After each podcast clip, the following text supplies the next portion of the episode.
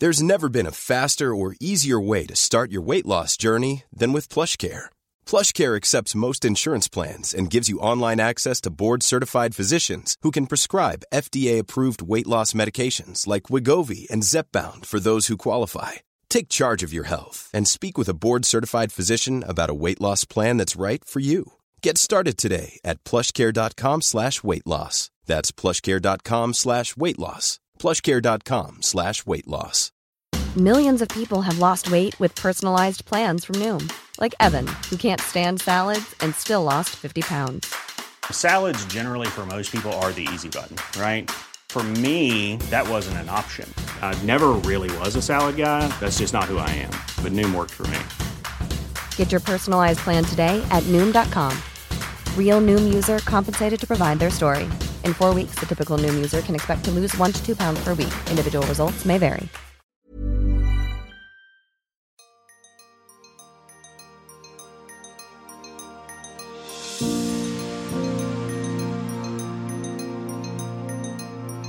I'm Sarah Wilson, and this is Wild, a show where we talk with the biggest minds in the world about the ideas that can help us love and save our one wild and precious life together on this planet. Right.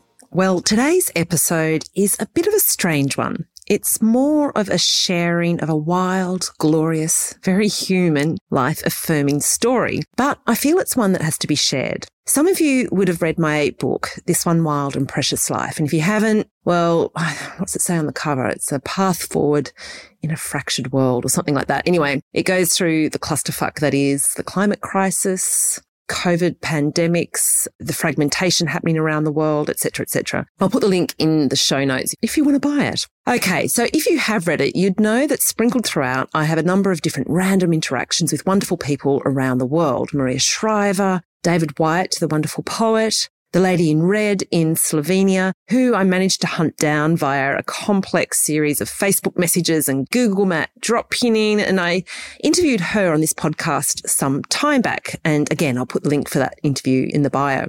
Now, there was another random character that I was really curious to hunt down who I met while I was writing the book. And many of you have requested that I do so as well. There's an odd adventure in the book where I find myself in Mammoth in Sierra Nevada in California. And I have one of those moments where I'm sitting next to someone drinking a whole heap of beverage in plastic, single-use plastic stuff. And I give him one of my rants about living in such a way. He was a young guy and he asked to read some of my manuscript that I was mucking around with. I was sitting at the cafe doing some writing. It was the chapter on the climate crisis, so a really big one. He sat there for about an hour. It was during his lunch break. He worked at the cafe and he told me he thought it was okay, but asked me to put it into dot points. I said, all right, I'll do that, but let's do a deal. I'll do the dot points if you quit that stinking single-use plastic habit. And we shook hands on it. Now, I did the dot points. I kept up my end of the bargain in the book, but did he? Okay, so I tasked Liana, who works with me a day a week or so on this podcast, to help me track him down. I used a photo from Instagram where you could just make out the signage of the cafe. And Liana contacted the cafe, I think via Facebook, and she described Mammoth Dude to the cafe owner. She wrote back, "That's Avi." And Avi, as it turns out, didn't just quit plastic. He quit consumption and capitalism altogether and now lives in a forest in a trailer with his dog. And what do you know? He'd also read my book, which was all very fun and excellent. Now, it took a few weeks for him to come into town and get the message that I was trying to find him. And finally, we connected. And well, the chat with me sitting in Sydney in lockdown and him in his car in the forest with his dog was absolutely lovely. Now, to add to the adventure and to give insight into just how annoying I am, we recorded during COVID, as I say, when I was in lockdown, but the files got lost at my former producer's end. I would not give up on the idea of getting this guy onto the podcast. And so months of my insisting that we just dig around one last time proved fruitful and the files were eventually found. So we end up talking about how the pandemic shifted thinking on capitalism in the U S, but not so much in Australia. And that might seem like an old conversation, but I think it's actually still quite timely. We also talk the idea of leaning forward towards a stranger and also accommodating annoying people, and that would be me. I thoroughly enjoyed this conversation. It's very special. And it was a reminder for me of, I guess, the imperative, the importance of, of leaning forward to a stranger and being a little bit wild and prioritising connection at all times. I hope you enjoy. For anyone listening here, we probably should give some background to how we met. And I'm just going to tell you how I think it happened, and then can you just yeah, yeah. and tell me? tell me yeah. I went to Mammoth, and it was on this ridiculous trip where I was meant to be going off to do a vision fast for five days, where I didn't eat anything, and I had to survive in the desert on my own with a tarpaulin and water, and that's it for five days. My visa didn't come through in time, but my flight did, and I had a hire car booked, so I just went, you know what, I'm just going to go anyway. Peak season, I'm going to see if I can get onto one of the trails nearby. So I missed the vision fast, and I went off, landed at Mammoth after, you know, sort of landing in five thirty in the morning into L A, driving straight up to Mammoth. And I went to a secondhand store to go and buy some warm clothes. Um, I sort of bought an oversized men's shirt and some um, some warm pants. And I thought, oh, you know, I'll head off. And I got a bear canister, and I was about to head off, and I went to a vegan cafe on the main street. Yes. It's called? Called Stellar Brew. There we go. And it was very, very of the moment of the town. And from memory, I ordered a smoothie, and I got it into in a big coffee cup because it was only takeaway containers. So I got it into a coffee cup, like a crockery one. And I was sitting outside, and you were sitting nearby on your lunch break. It was you were using that big yellow mug. That's it. You remember that? Yeah. It's like a soup box. I remember that. Uh, in a smoothie, I don't think anyone's ever used a mug for a smoothie. Wow. It's great. So, you know, you sat down and you said, what are you doing? And I said, I'm writing this book. And I said, sort of climate. And I gave you some printouts that I'd had, and you read them while you're on your lunch break. And I yeah. remember you said to me, hey, listen, this is great, but it's like pretty full on information. Could you put it into dot points? And I was like, yeah, I'll put it in dot points if you quit drinking beverages from plastic containers. Because I think yeah. you drink juice in a plastic cup and a coffee as well. That was the extent of our conversation. And I think we shook hands on it, or we just agreed to it. And I walked away. I ended up writing the book. And I stuck. Did you read the bit in the book where I go, Mammoth dude, here's your dot points? Yeah, I got that. Yeah. Honestly, it was that I loved that part. So I, I then just, you know, the book's been out for a bit. It's been out in the States now for what, six, seven months. And I thought, I'm going to go and see if Mammoth Dude stuck to his end of the bargain. I went back and looked at my Instagram post of the smoothie in the yellow cup, and then I looked at the cafe. Then I looked up the cafe on the, online and wrote to them and said, do you remember if there's this guy? And I don't know what his name was, but we talked about climate, and she said, that's Avi. So connected you and I. Yeah. So I was very keen to know if you stuck to your half of the bargain. So tell me what happened. You're, and I should just say, for anyone who's not watching this on the video, you're currently sitting in a car with your dog. What's going on there? Background, we actually moved, me and my dog moved to the forest to permanently essentially be off grid. Obviously, we don't get phone service there, so we drove into town to get phone service, and um, it's actually pouring rain right now. But so here we are in town. But anyways, so it was actually after that summer that we met that I decided, because I was living in my car at the time, we were talking. So, and then I actually ended up buying a trailer and living in forest land. And one of the first things I noticed of living off grid is the amount of garbage you consume. And every time you consume the garbage, it means you have to go into town and throw it out. You know, honestly, that was the biggest kind of wake up call with these single use things. Cause I mean, I prefer not to go into town as much as possible. So it was really kind of a challenge to me. How little garbage can I consume? You know, cause I remember at the beginning, it was every day creating, you know, a, a shopping cart bag full of garbage. And then, you know, trying to get it down to once a week, only needing it. But yeah, so uh, I'm definitely, I'm very conscious about my garbage use. Less so about, I mean, they're related. Single-use plastic and garbage is related, but it's, I'm very focused on the amount of garbage I create, which is awesome.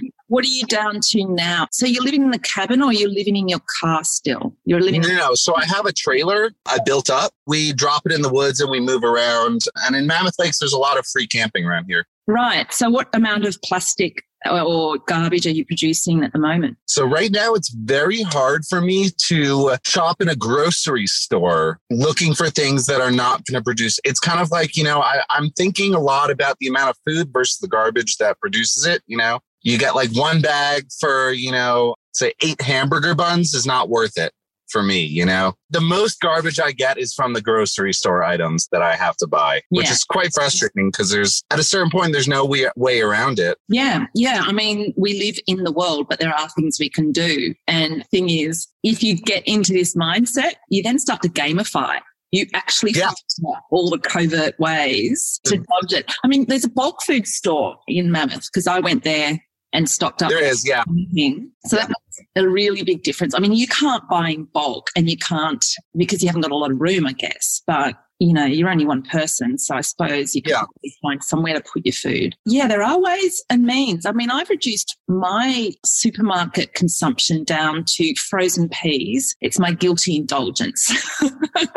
And okay. I buy family packs and then the bag becomes my bin liner. So at least it gets a second use, I suppose. Yeah, really the supermarket, I buy yogurt for my, my foster kid and we go to the supermarket probably once a fortnight, which I don't think you use that word in America. So it's once every two, two weeks. weeks, right? Yeah. Yeah, okay.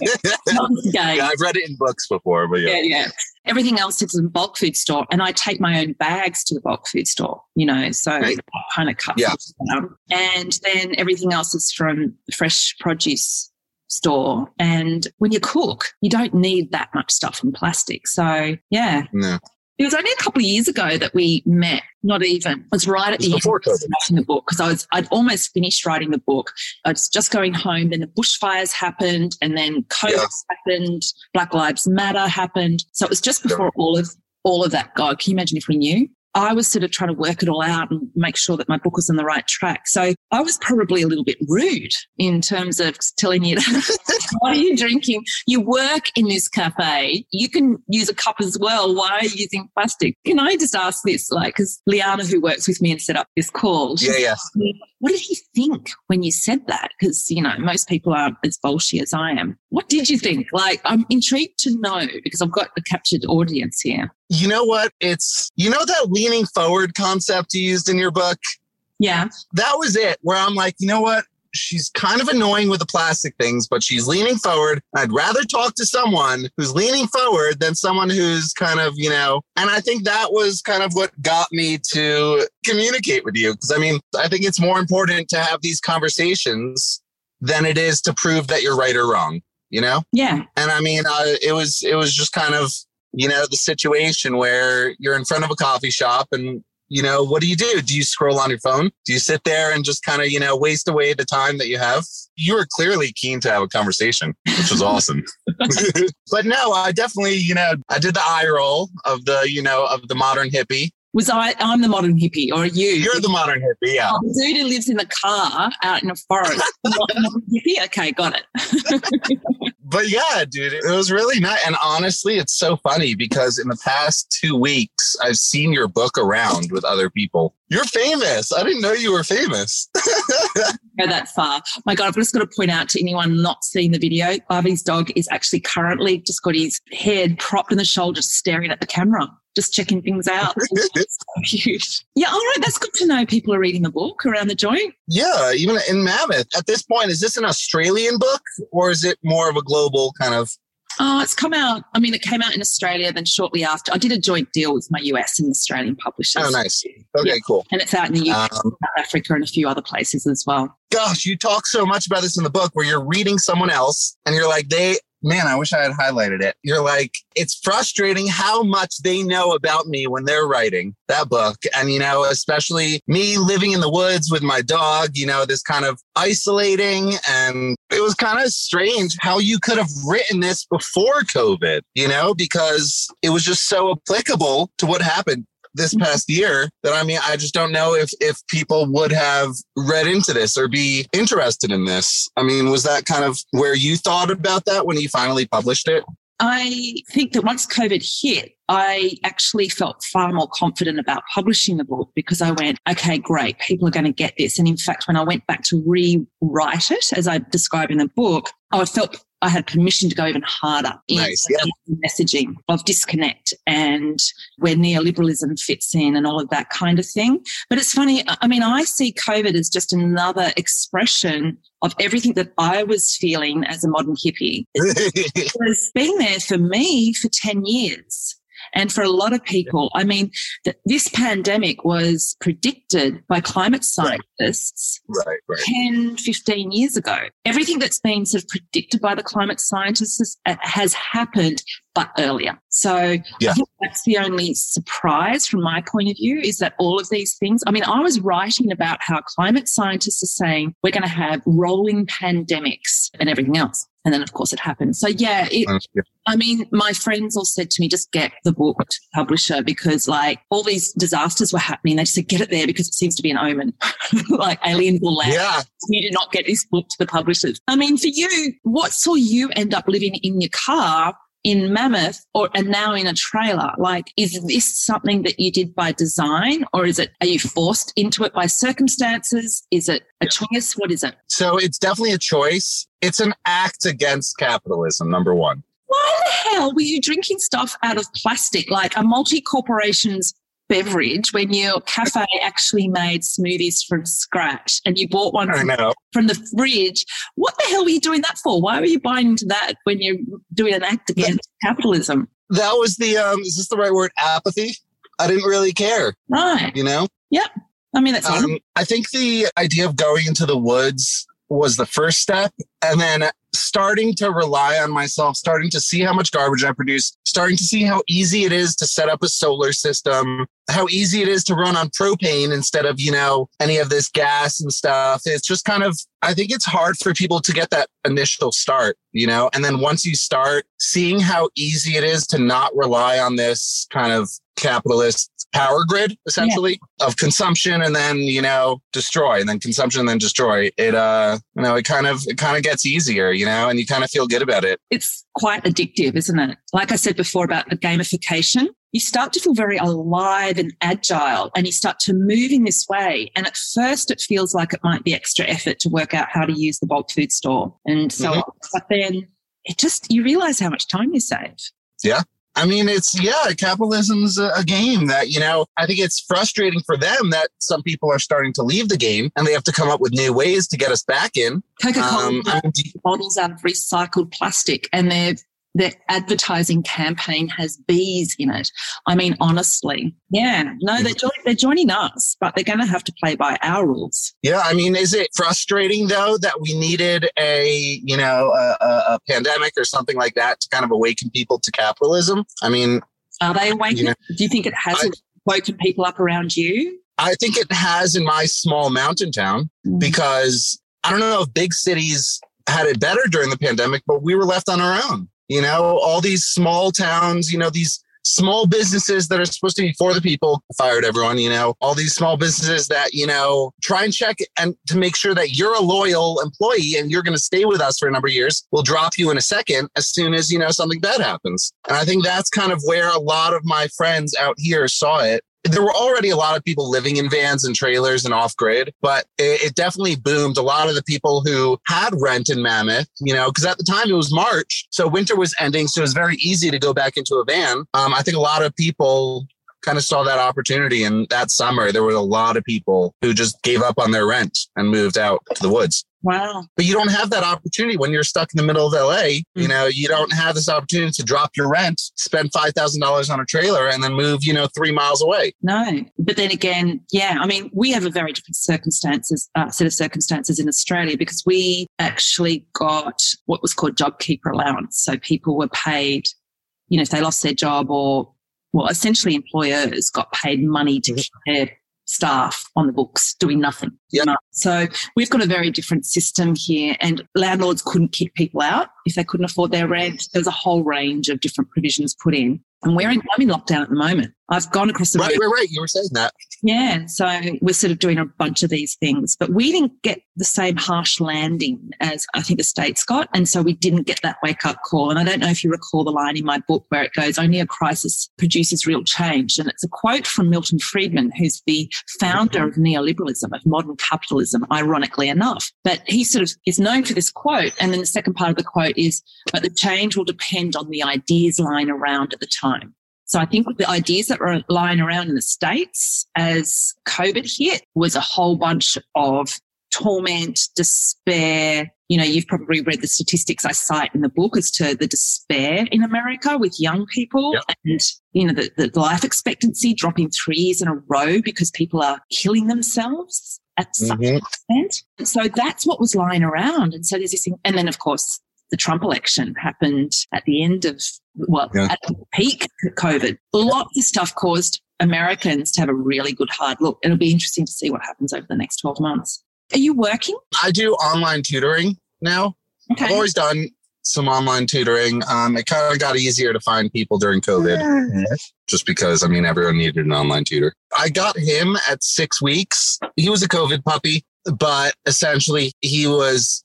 I, I put like ninety-nine percent of my time into training him just because I think it was that, that, you know, lack of connection. I've been in a number of relationships, you know, I'm thirty-one. So, I mean, I don't think I've had a lot of life experience, but I've had enough to know that relationships for me are not, you know, kind of my end goal, which I think it was for a lot of my life, was the end goal of finding a relationship. And he kind of eased me into the notion of, you know, there doesn't need to be, you know, a female in my life, you know, that matches up with me. I kind of get a, a connection from him. You know, it, it does make me feel a little less of that disconnection that you're talking about.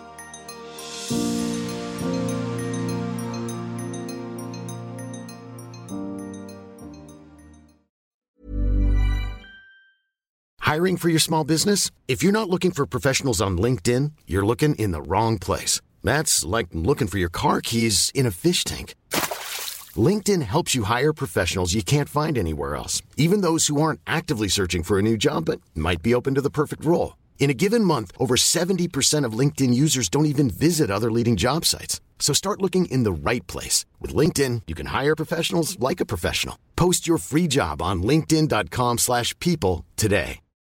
Millions of people have lost weight with personalized plans from Noom. Like Evan, who can't stand salads and still lost fifty pounds.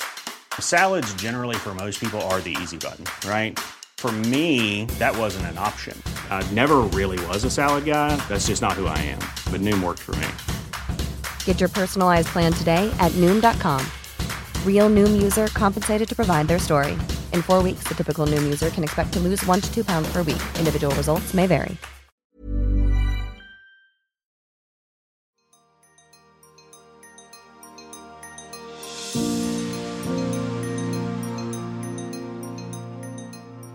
You're living in the woods on your own with your dog. Do you have loneliness? Yes, a lot. Um, I, I think I, I think what you talked about, I think subconsciously I definitely uh, tried to run away from people. And that disconnect, I, I felt it so strong that I'm like, fuck it, I'll just leave everyone. It is a little easier to deal with problems that I'm alone. You know, it gets lonely. How does it I, feel when you're lonely? What do you feel? Like, what does it look like, feel like when you're in a lonely moment?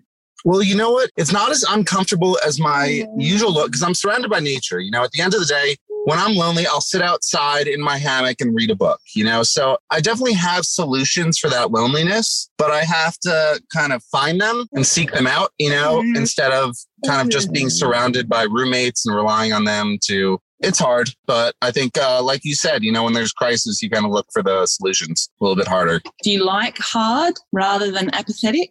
Yeah, I, I feeling necessary is more important. I just, oh man, I feel so cheesy. Literally, I've been quoting your book to everyone. I'm sorry. Just, I'm sorry to all you. And now I'm quoting it back to you. I hope I'm not just, uh, but yeah, no, the feeling necessary is more important than anything else, you know? And I think looking for things that are, that are making me feel necessary are helping more than, you know, looking for things to engage with other people, you know? Yeah. I mean, you're thirty-one, quite a bit younger than me. And, you know, this is the time where you're meant to be, you know, going to what your second career or something, you know, and doing this and that, probably. Yeah. Starting to settle down, think about kids, setting yourself up for all that kind of thing. Is there a side of you that feels, I don't know, does I feel surreal at times that I have taken a different path and I've consciously done it and it's it's mm-hmm. not what everyone else did? For you, I mean, how does it feel to be reassessing everything that you were told you were meant to do and you're kind of doing it differently? How does it feel in the moment? In the moment, it feels great. But recently over Passover, I went down to Los Angeles. I saw my brother and his family. I saw my parents. I lasted thirty-six hours and I had to book it back to Mammoth. Um, and as soon as I get back to nature, as soon as I get back to, you know, kind of the mountains and the space, I one hundred percent approve of my decisions. But when I'm involved in that kind of society, it pulls you in. You feel stuck in there. And literally the only way I'm like, I'm leaving. And we drove out. So I think I don't feel as bad when I'm alone, but with the external pressure, it's very easy to feel like I made a mistake. How are you going to navigate that dance going forward? Because we have to still be in the world. You know, you still got to buy your frozen pig, and your, you know, whatever it is. I know. You still got to go to Passover and do um, by your mum. See, I, I avoid things like that. You know, I hadn't seen my parents and my brother and sister in years. Then I finally went, and it was all I had expected, but even worse. But, I mean, I don't know. That's something that, you know, I have to work on. I mean, how do you do it? Do you have siblings? I've got five younger oh, okay. sisters, very close to them.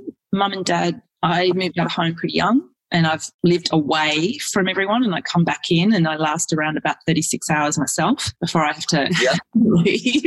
Yeah, I do describe it as a dance. I say it in the book. I'll quote myself back at you now. You know, I love humanity, but I don't necessarily love the humans. Yeah.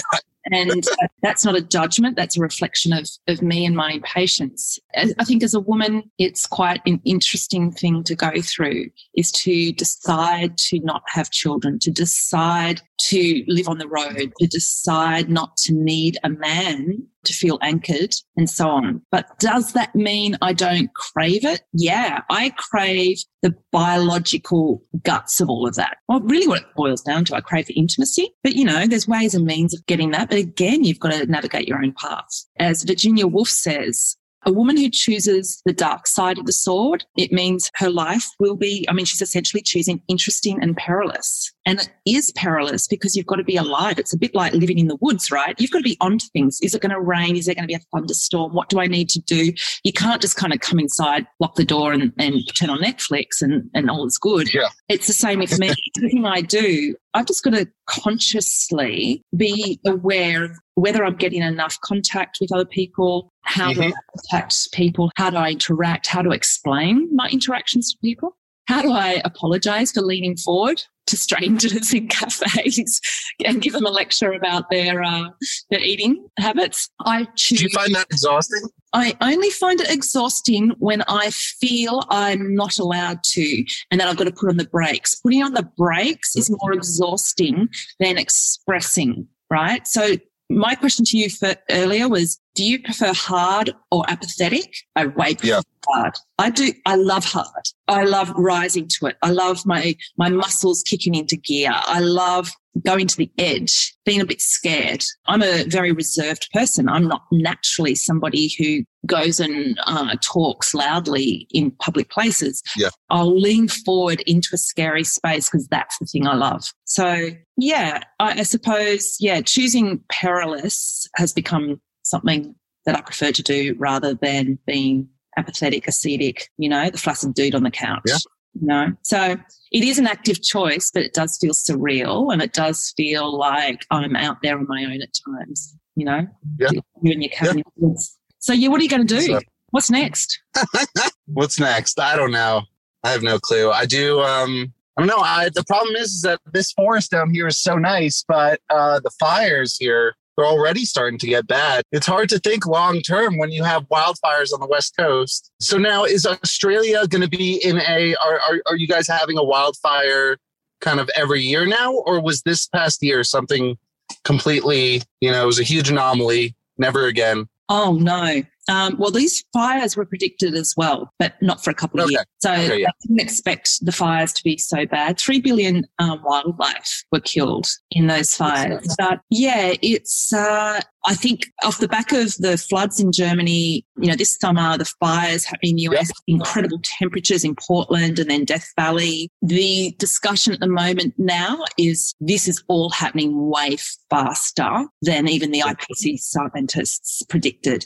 And so So the modelling, I think, that's going to come out in the next I P C C report is going to be even scarier and more alarmist. And so this is going to be regular. These kinds of occurrences yeah. we'd have once a like a, um, a century will probably now happen yeah, and- times a year, you know, around the world. And yeah, this yeah. is the new reality. We're going to be not so much trying to fix climate change. We're going to have to learn to adapt. That's where we're at now. We're at that fork in the road moment where unless we put our skates on and everyone goes into that kamikaze mode, like we're going to chuck everything at this. This is an emergency. This is a crisis. And I don't see that happening. I just don't see it. I don't think our cognitive dissonance will allow us to see it. And so instead, I think what will happen is people, we're going to have to start to adjust. It's inevitable that we'll reach three degrees above pre-industrial levels by two thousand fifty. Right, right, right, right. And life is very, very different at three degrees above, exceedingly different. So a yep. lot of animals will be dead, extinct, and there'll be situations like yourself where people won't be able to live in the woods. Stark reality. You know, I mean, the whole t- the whole time you're talking, I'm thinking about your examples of, you know, World War One and World War Two, where it was so easy to get people to come together mm-hmm. and fight this thing. But I just don't think now, I don't think we have that connection, and we need conversations like this to get people back to looking for a connection, you know? Says the guy living in a van out in the forest on his own, avoiding his family. Yeah, I mean, this is terrible to say. I, you know what? It's easier to say, at least I'm not hurting the environment. At least I'm not using gas and coal, mm. you know, I'm using solar. That's kind of where I am, because I do have some, you know, I'm on medication. I have a lot of anxiety, depression. I'm dealing with a lot. And um, this is a start, I think. You know, I think... Like you're saying, thirty-one, I think it's old. Obviously, you know, I have a lot more life to live. But this is a start, you know, of kind of being conscious about it. But it makes me feel good that at least I'm not hurting, you know, or at least I'm not contributing to it. I talk to a lot of people with anxiety, depression, where they think, you know, like, at least I'm not hurting someone else. You know, it's easier to hurt myself. But yeah, I don't think that I'm there yet to be able to help out. That's an appropriate answer. Like, you know. Is it?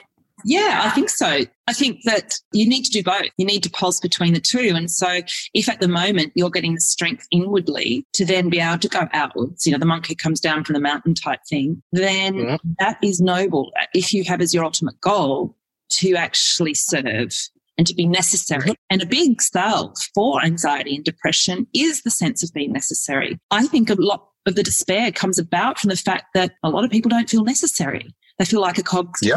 a cog in the system. And so I would, from my pulpit here in Sydney, um, in, in lockdown, I would advise, although as somebody who's been in the same space and, you know, gone to the depths of it all, I would say, you know, start to think about ways of being necessary, because that will also lift you out of your own funk. Mm. And it's actually, yep. as well as nature, activism for me are the two things that have saved my ass. Like, they're the two things that keep me vibrant, keep me necessary, keep me surging forward, leaning forward, and being the person I need to be to feel fully alive. And so I would say that the activism piece is so helpful.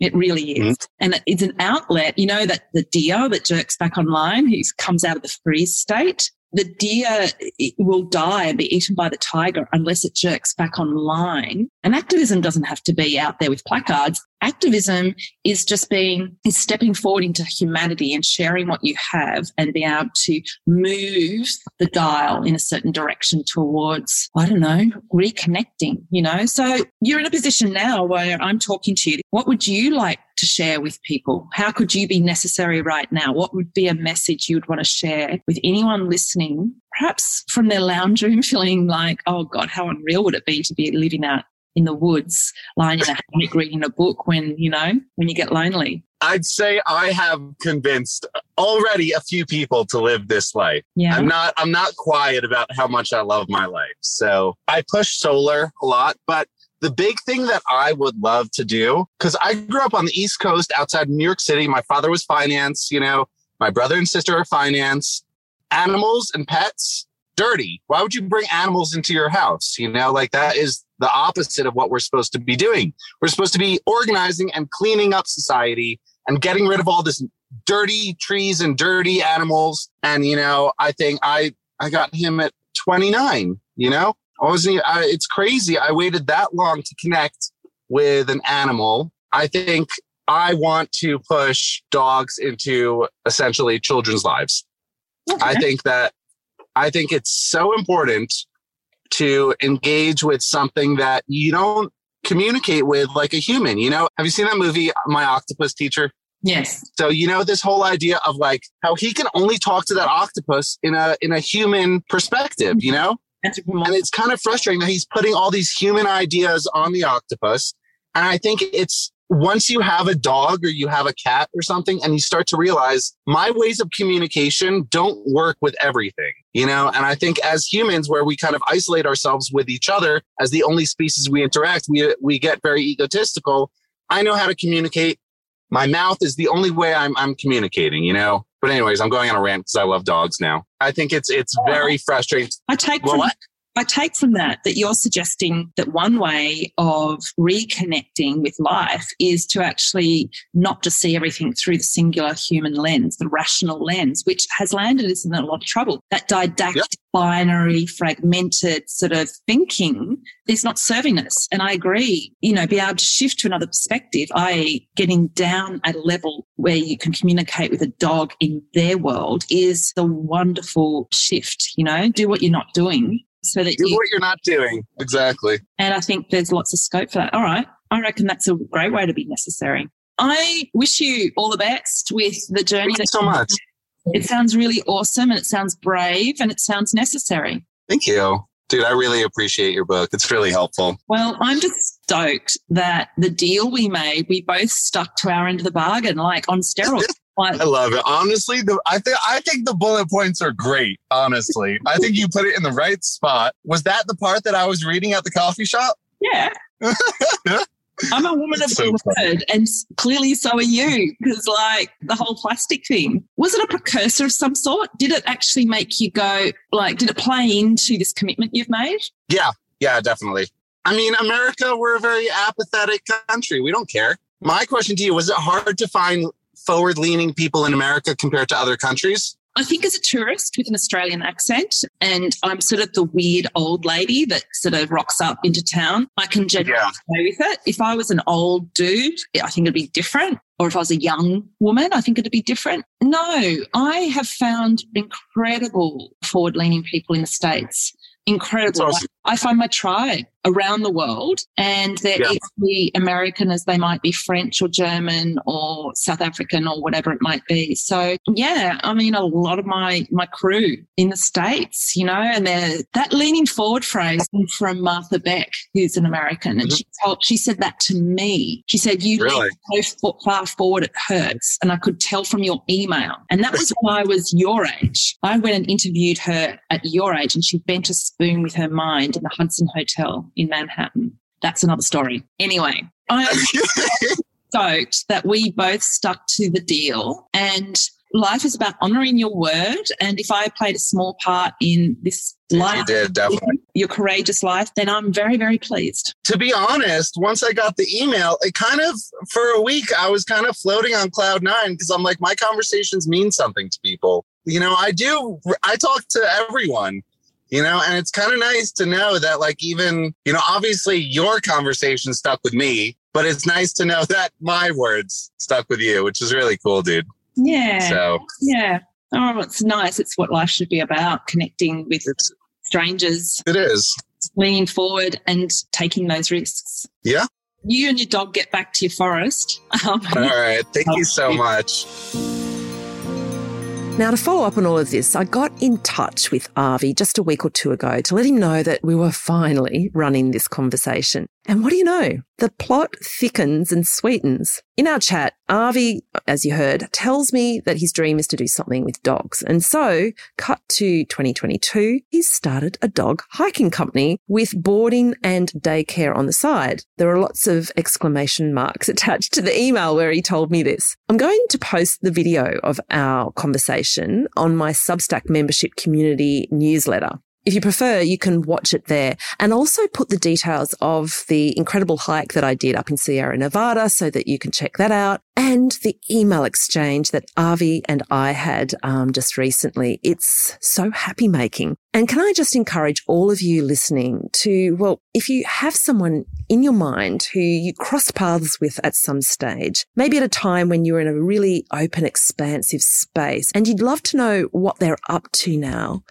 well, hunt them down. It's imperative. It's important that you do this, because I think it's what life really is about. In some ways, I do this kind of crazy thing as an antidote to the horrible contracting nature of social media and other compressed forums we all feel very stuck in. To be wild and brave and curious, it brings me back to what I feel being human is meant to be about, and I feel like I've got some ownership of my life again. I'm not sure how you feel. I don't know if that resonates. Perhaps it will. Feel free to flag any other characters from the book you'd like me to do a Where Are They Now with. Uh, flag in my Substack comments section. And as I say, I'll put all links in the show notes.